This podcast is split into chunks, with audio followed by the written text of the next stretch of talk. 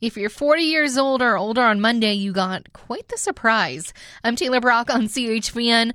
On Monday, Manitoba announced that people who were 40 years old or older were eligible for the AstraZeneca vaccine, which means it's the one that's put out in medical clinics and pharmacies, but pharmacists didn't exactly know about it. I'm chatting with the former president of Pharmacists Manitoba, Barry Procyshyn, who's also a pharmacist, about what that day was like.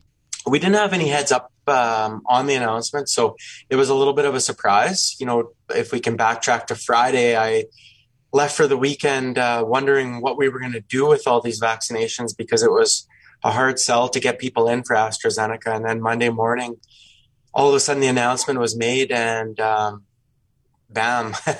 Uh, to you know there was lots of phone calls. Um, our pharmacy has an online booking waitlist portal so we have a lot of people on our waitlist but a lot of people were phoning seeing if they were eligible seeing if they could get added to the waitlist. And you know what it's really brought some good momentum for vaccinations um, for 40 and up. So hopefully we can continue that because it's uh, it's been very busy and and lots of calls and questions which is great yeah, what was yesterday like for you? Were you able to get much of your regular work done? Uh, not so much. No, you know, I, I would feel for someone that's in a one pharmacist pharmacy, uh, cause it was, it was busy and there was a lot of phone calls and people coming in and, and, uh, we were also starting to vaccinate on Monday morning. So, um, it was, it was a busy day, but it's, it's great. You know, I think pharmacists across Manitoba are really embracing this. We want to do more we feel this is a great opportunity to um, show ourselves as the frontline healthcare providers that we are, and show us show Manitoba what what we can offer for frontline health services. So this is a good opportunity for us to help out, and we're excited. Yeah, I mean, what happened yesterday was a clear example of how quickly you can make that turnaround in pharmacies. Do you have any idea how many people uh, were vaccinated and are getting vaccinated now because of this? We don't have real time tracking, but what I'm hearing from my colleagues is that the AstraZeneca isn't going to last long. Pharmacies are going to burn through their supplies pretty quick, likely by the end of the week, if they haven't already. And now we've got a bunch of pharmacies, you know, asking for more and asking what we can do next. So that's kind of the next step. What do you think you can do next? I'd love to have some mRNA um, vaccine, you know, so Moderna or Pfizer um, it would be great to see some test sites pop up in uh, Manitoba and see how pharmacies could roll that out. Some of the storage conditions on those two are, are relaxing a little bit. So, you know, we're, we're looking for that opportunity. I, I have colleagues in other provinces in Canada that are vaccinating with Moderna and Pfizer, and it's going very well. And with Pfizer um, supply increasing, you know, on a on a regular basis, we feel like you know, we can handle it. Uh, we want to do more. So I'd like to see that. It would also be great if we could get more AstraZeneca. Um, hearing about delays in what Canada thought they were receiving, but it would sure be nice if our, if, if all levels of government were, um, you know, pleading and asking and, and, uh, trading and maybe begging the U.S. for, for some of their supply that's sitting there. Yeah. Um, I mean, you said earlier you had a lot of people calling and ha- they had a bunch of questions about the vaccine. What kind of things were you talking to people about? That's a great thing about about pharmacists and, and our profession and, and pharmacies is that you, it's pretty much the only place you can call and speak to that front um, frontline healthcare provider right away without waiting, without booking an appointment. You know, you can speak to your pharmacist right away, and we take pride in that. So we're answering just a lot of questions. There was a lot about age eligibility, blood clots, uh, you know, that whole issue. Um, all of a sudden, there was a lot less hesitancy when when we opened up the 40 plus age group. But uh, you know, it's great we're able to answer questions and, and help out with that. And uh, you know, so so from that side of things, we're in a good position to offer AstraZeneca and any other vaccine that's out there. So, you know, basically, we're looking for more supply. Do you know? Um, I know yesterday because it was the sudden announcement of the 40 and over. Is that 40 going to remain for AstraZeneca?